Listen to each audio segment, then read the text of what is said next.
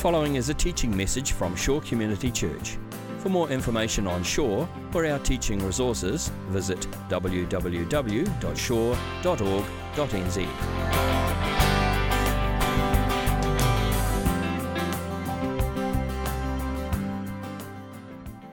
Well, welcome everyone. Um, thanks for the privilege of being back here with you.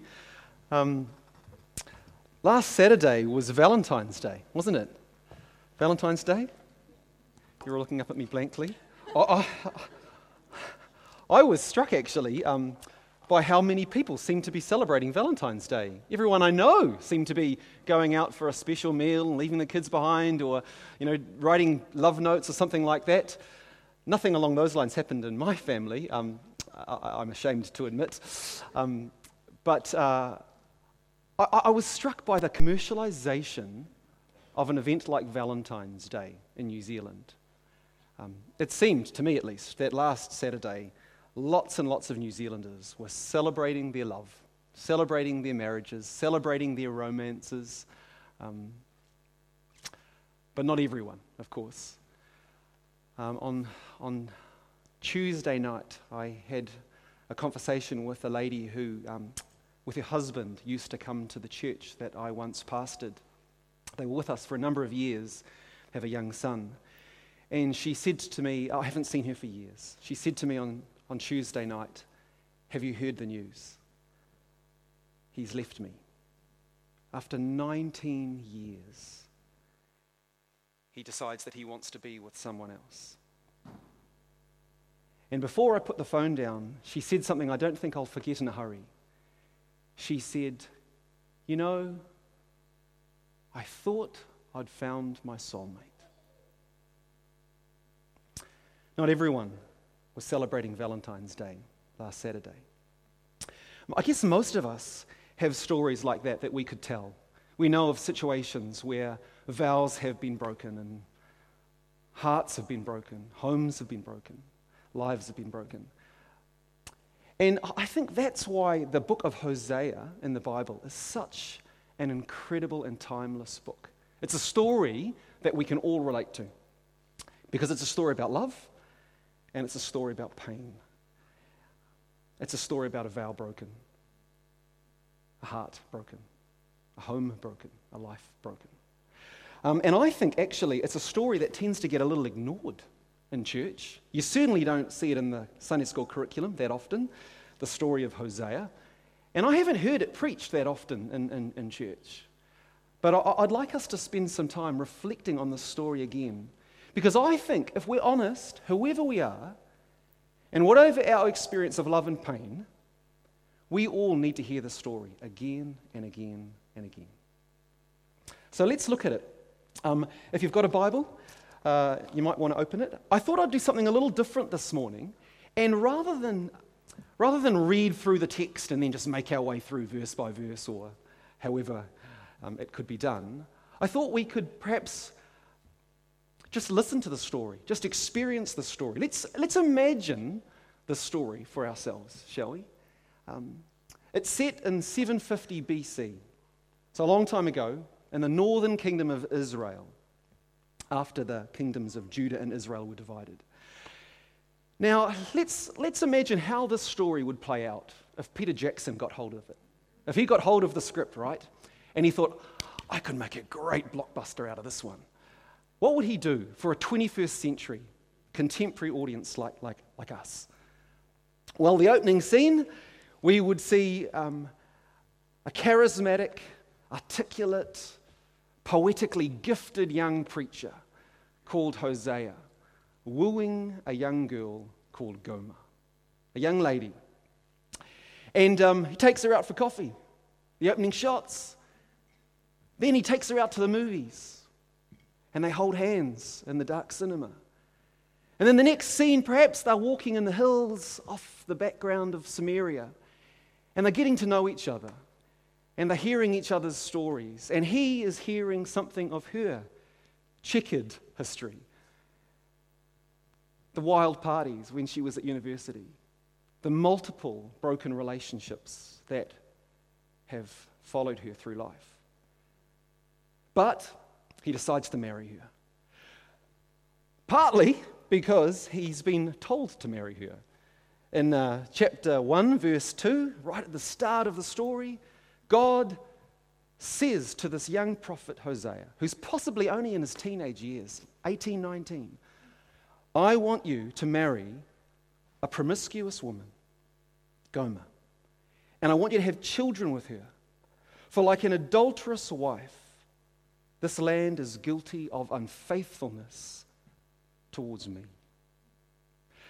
So he marries her, but I imagine that on, on their wedding night, thrilled with the, the romance of, of his wedding and this new relationship, young Hosea looked across at his beautiful young bride and thought to himself, Your past has been fractured by, by foolishness and pain. I know that. But if God's called us together, our future will be filled with faithfulness. He was wrong. Because it turns out that from the beginning, Gomer doesn't share his deep religious convictions, his values. She's frustrated by all the evenings that he spends out preaching. She's a bit embarrassed by all the, the sermons that he does preach when she hears them and what she hears about her husband these uncompromising, fundamentalist messages that he's got about Israel and Israel's unfaithfulness to, to God. I mean, he's a religious nutcase. And, and, and she's embarrassed by that. But I wonder if the biggest issue for her was simply the fact that, that a minister's salary is really quite miserable. Let's be honest. He hasn't paid me. And, she just, she's angered by the fact that they have to live in this dingy little rental apartment. And she has to drive this rusty old Toyota Corolla to work. Sorry, I've got a Toyota Corolla out there in the car. And, and, and so one day, one day, when the CEO at work showers more attention on her than he probably should. She likes it. She feels a thrill and she encourages it. And within months, Hosea knows that something's not right. I mean, there are, there are evenings when he gets up off the couch, does his teeth, goes to bed, and lies there wondering when she's going to come home.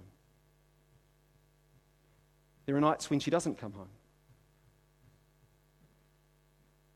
And I suspect, I suspect that, that Hosea prayed to God during those days, during those nights, and said, God, please save my marriage.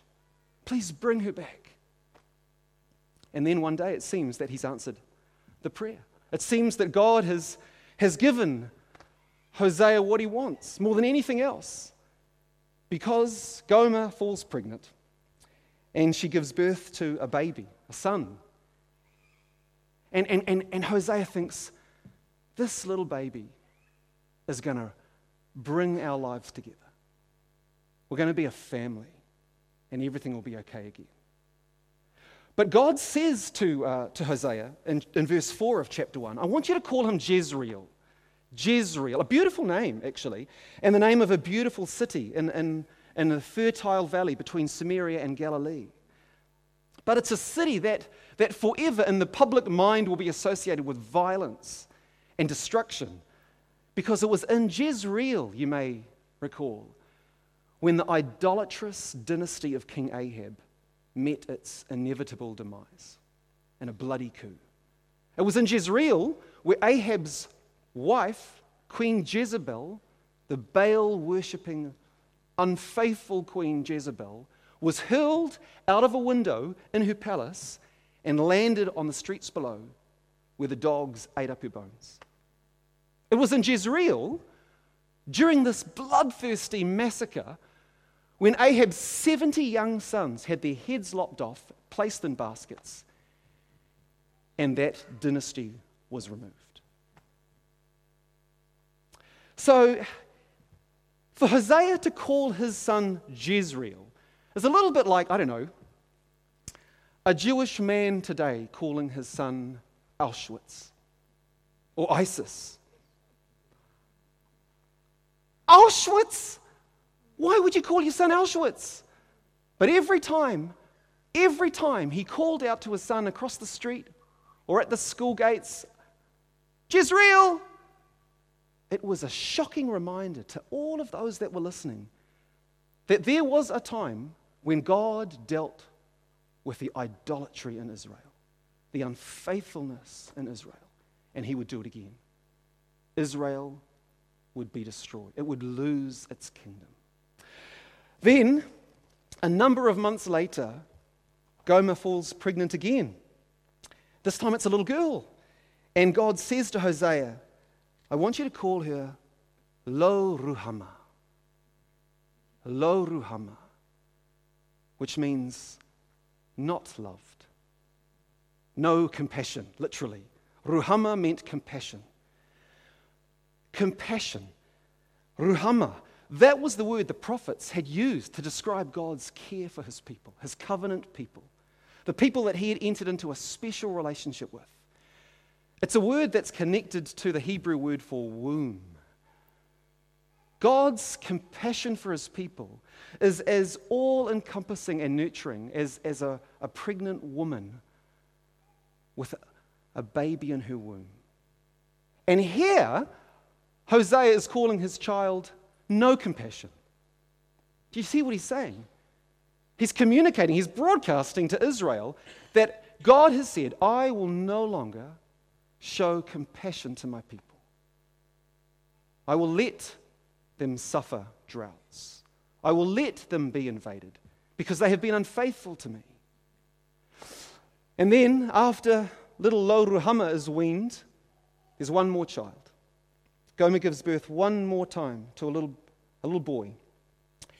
And God said in verse 9, Call him Lo Ami, which means not mine, not my people. And this is the most hideous name of them all. Because when God entered into that, that wonderful, sacred love relationship with the people of Israel, when he entered into a covenant with them, having rescued them from slavery in Egypt and led them into the wilderness and joined himself with them forever, he said, I will be your God and you will be my people. And here he is now saying, You're not my people. I mean, you're not acting like my people. We don't have a marriage. The relationship has unraveled. Those three names, do you see how they tell a story? They tell Israel's story, but they also, at a personal level, tell Gomer's story, her unfaithfulness. Because when Hosea announces the name of his third child, Lo Ruhamah, not mine. I mean, he is publicly stating, I think with bitterness and anger and pain, that his worst suspicions have been realized. That these children born into his home are not his children, they're someone else's children. Because the marriage is in tatters. And so I don't think he should have been surprised when, in the story, the sword ultimately fell. I mean, eventually, one day, Gomer walks out. She moves out to move in with her boss in his swanky penthouse apartment in town. And you can just see Hosea, can't you? I mean, he, he opens the email and it's short and to the point. I don't love you anymore. Goodbye. And then he, he cooks dinner for the kids. They need to be fed. And you can see him cooking the stir fry, and it's being seasoned with the salty tears that he's crying. You can see him bundling the kids into bed, tucking them in, and telling them with measured words that mummy's not coming home. You can see Hosea, can't you? Just watching each one of those little kids as big salty tears run down their little faces. You can see him scooping them up in his arms and holding them tight as their little chests heave with sobs of pain. And he just wants to grab the pieces of their broken hearts and put them back together again. I suspect as we hear a story like this, that we're tempted to, to look down at Gomer, aren't we? I mean, how could she do that? How could she reject and wound her husband like that? I suspect many of her, her fellow Israelites thought the same, actually. But the interesting thing is, of course, that Gomer's story is Israel's story.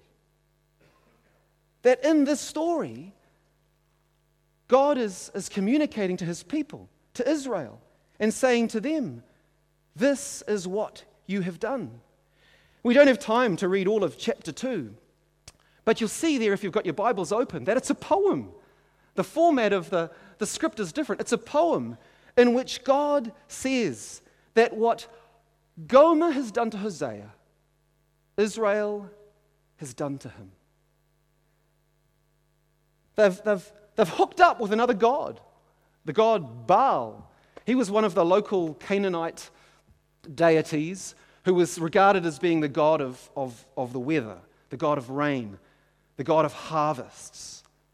And when you think about it, this is 750 BC. This is an agrarian society, right? So you can imagine that, that the, the god Baal who could guarantee good harvests, fertile land, bumper crops, was a God that you might be attracted to. Especially if, like the Israelites, you've forgotten that the God of Israel, Yahweh, is the God who rescued you in slavery, planted you in the promised land, and has given you every good thing that you enjoy. And so, the people of Israel, God says in that poem, They've chased after their lovers. They've chased after the Baals. They've chased after rich crops and wealth and pleasure and prosperity, thinking that that will satisfy them and make them secure and happy. Not knowing, of course, that, that only God can ever satisfy their deepest needs. Well, when you think about it, just as an aside, I mean, we do exactly the same thing, don't we? I mean, why do I long for a larger salary? Why do I want a better house? A bigger house? I mean, why do some of us kill ourselves trying to get those better grades at university or school? Or those tighter abs at the gym? Why am I so desperate to please some people? I need to see a counselor about that. Why are some of us so desperate to win our sports games or to watch certain websites? You know, every time we take something really good, something like a, a career or material possessions or a relationship or sport or sex, every time we take something good and turn it into something ultimate, something that we just absolutely must have and will do anything to have because we're absolutely convinced that it will give us the security or the significance or the satisfaction that only God can provide, we're committing idolatry. We're worshipping the Baals. We're performing spiritual adultery, like Israel, like Gomer. And it kills relationships. It just it destroys lives. That's, that's what it does. I mean, look at the story. Look at how it plays out. If you turn across to chapter 3, you see there that, that Gomer's path has trended downwards ever since she left Hosea. Her lover, it appears, didn't really love her, and she's passed, it would seem, maybe through several men until eventually she's sold into slavery. Idolatry and slaves. And in the ancient world, slavery was a massive institution. I mean, every big city like Samaria, where Hosea is ministering, would have had a market where men and women were bought and sold like cattle.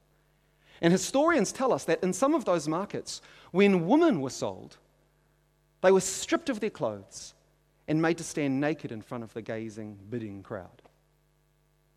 I suspect Gomer has ended up in a place like this.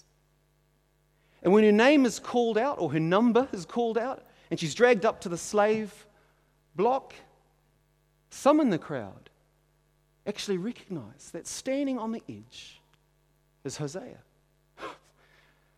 He's probably here to see who get what she deserves, they think.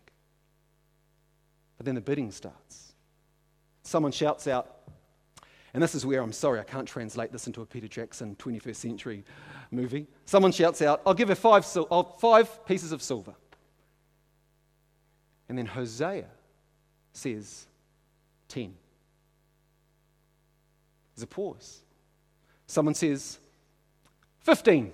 15 pieces of silver. Hosea says, 15 pieces of silver and 200 kilograms of barley.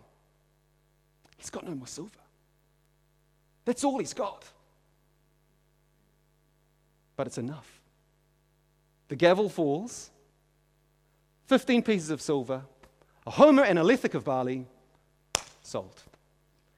And as, as Hosea walks through the crowd to buy his wife, and he clothes her, covers her nakedness, he turns to her and says, and you see this in verse 3 of chapter 3 You're to live with me many days. You must not be a prostitute or be intimate with any man, and I will behave the same way towards you. In other words, he's saying, I've redeemed you. Come home. Live with me. Be my wife, and I will be your husband. Be faithful to me. But I won't force you. I won't force myself on you. What I will promise you is that even if you are unfaithful, I will remain faithful. It's incredible, isn't it? How can anyone do that? How does Hosea show such incredible, costly love towards his wife, towards Gomer? Well, I think the Bible would tell us that the answer is in verse 1 of chapter 3, where the reason Hosea goes to Gomer, in part, is because, again, God has sent him. And God says, Go show your love to your wife again, though she is loved by another man. The word there, loved, sexually loved. She is, she is with another man and is an adulteress. Love her, love her as the Lord loves the Israelites, though they turn to other gods. So, the reason Hosea is able to show this kind of love towards Gomer, his wife, is because he has, he has tasted an even greater love. And you get a glimpse of it here. And um, I mean, let's just read, I think, two of the most wonderful verses in the Bible. Two of those poem verses in chapter 2, where, where we get a glimpse of how God loves his people, even though they so deeply hurt and wound him. Verse 19 of chapter 2. This is amazing. After saying to the people of Israel that they will bear the consequences of their idolatry and they will lose their kingdom, they will be removed from the land, he says to them, But there will come a day when, verse 19, I will betroth you to me forever. I will betroth you, Uh, I will give to you in this marriage ceremony as the bride price righteousness and justice and love and compassion. I will betroth you in faithfulness, and you will at last acknowledge the Lord. And then in verse 23, he says, There will come this day when I will plant you for myself in the land I will show my love to the one I called not my loved one. I will say to those who were called not my people, You are my people. And they will say, You will say, You are my God. Do you see what God's saying? He's saying, in other words, yes, Israel, you have been unfaithful, but I will be faithful. Yes, Israel, you will bear the consequences of your idolatry. You are destroying yourself and you will lose your kingdom, but I will remain faithful to my promises. I will enter a new covenant with you, a covenant that will never end, that can never unravel, that will never be broken. And of course, we who live on this side of the cross, we know what he's talking about, don't we? I mean, we know all about that covenant. We just celebrated it. We do it every week with communion here. And we know also why that covenant is eternal, don't we? Why it can never be broken. Because the God of the covenant, God Himself, became a human so that He could fulfill the covenant. He could obey its terms perfectly on our behalf. Jesus, the Son of God, He trusts the Father on the cross. He obeys the Father to the very end perfectly for us. And so in Him, we are perfect and acceptable to God. In Him, we've been reconciled to God forever. And it doesn't depend on us. I think if we were to boil the story of Hosea down to the central message, it would be that. That God loves you not because of what you do, but in spite of what you do. God loves you not because of who you are, but in spite of who you are. Or more, more correctly, God loves you because of who Jesus is and what he has done. And he has bound you to the Father in love forever. And God will never let go. You can refuse him, you can damn yourself to hell, but his love for you will never end. And Hosea in this story, through this story that he so painfully embodied, says, Receive it. Own it. It's yours. But that leads into a second implication from the story. If we're to tease out another couple of ideas, the second one would be this that I think, like Hosea, God's prophet, we are being called to embody this kind of sacrificial covenant love in our relationships. I mean, what does the Bible say in the New Testament? You are a chosen people, a royal priesthood, a holy nation, a people belonging to God, that you may declare the praises of him who called you out of darkness into his wonderful light. We are to embody his love in our relationships. Jesus said, As I have loved you, so you go love others, and the world will know that you're my disciples. There was a study done a little while ago um, at the Berkeley University in California. And what they did was, it was called Habits of the Heart. They looked at, at how our understanding or attitude towards love has changed in recent decades in the West. And they discovered that there are some views of love, which are they call traditional views. And according to, to that view of love, people that hold that view of love see love as being about self denial and, and commitment and self giving. And what they've discovered, these sociologists, is that our view of love has changed. And there's this new modern they call it therapeutic attitude towards love, which, which has taken root deeply in the West. And according to that approach, love is not about self denial and self giving and commitment, it's about self expression, self fulfillment, taking. It's more about our feelings than our will. That's true, isn't it? That's happened, hasn't it? And I think when you think about evangelism, one of the very best evangelistic strategies in our world today, where we are living in a famine of faithfulness and people's lives and marriages and families are broken all around us, even our lives. One of the best evangelistic strategies we can ever do is to embody covenant love, God's sacrificial, costly love in our marriages, our relationships, our friendships. But one more, one more implication from the story. And, and I think this is probably an implication for those of us who might be feeling today where is God? You know, where is He? I can't find Him, I can't feel Him. How do I get to know Him? Where is He? I think Hosea would say to us, He's right here. In your confusion, in your pain, He's here. You think you've been searching for Him, but He has been pursuing you, waiting for you. Um, Haddon Robinson tells us a great story, a true story, I believe, about a young woman, a young man rather, um, who lived in Chicago. And he went down to the southern states of the USA, down to Kentucky, where he met and wooed and won the heart of a beautiful young lady. And he took her back to Chicago where they were married. And for the first three years of their life, married life, it was bliss. It was just beautiful.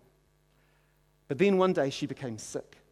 She had a seizure, and in that seizure, she lost her sanity. I mean, she, she became demented. And she would scream at the top of her voice, blood curdling yells. The neighbors complained. And so this young businessman with his wife moved out of central Chicago to the western suburbs, where he built a house and resolved that he would be devoted to her and take care of her and nurture her back to health. But then the, the, the family doctor said, Why don't you? Why don't you try something else? Why don't you head, just take her for a trip back down to Kentucky, back to her home, back down to the place that is filled with memories for her. And that might jolt something. That might, that might restore her reason. Who knows? So he takes her down to the old family home. And they hold hands and walk through the old house, the walls covered with memories. They walk down into the garden and they, they amble along the, the riverside where the first violets uh, are in full bloom. But after several days, nothing. So, defeated, discouraged, this young man takes his wife back to Chicago. And as they're driving into Chicago, getting close to their house, he looks over and sees that she's, found, she's fallen fast asleep. I mean, this is the first good deep sleep she's had for weeks.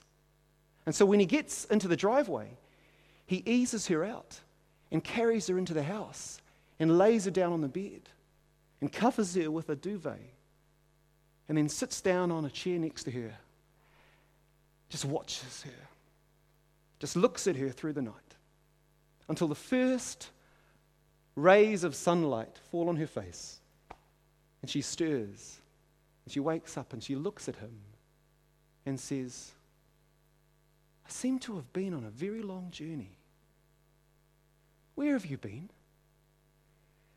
And he says, I've been here all along, with you, waiting for you. If you say, Where is God this morning? Hosea would say, He's here with you. He's been pursuing you all these years. And he just longs for you to fall into his arms and enjoy his love. A love that will not let you go. This has been a teaching message from Shore Community Church. For more of our teaching resources, or to donate to our teaching resource ministry, or for more information on Shore Community Church, visit www.shore.org.nz. Alternatively, you can email office at shore.org.nz or phone 09 415 0455. Thank you for listening.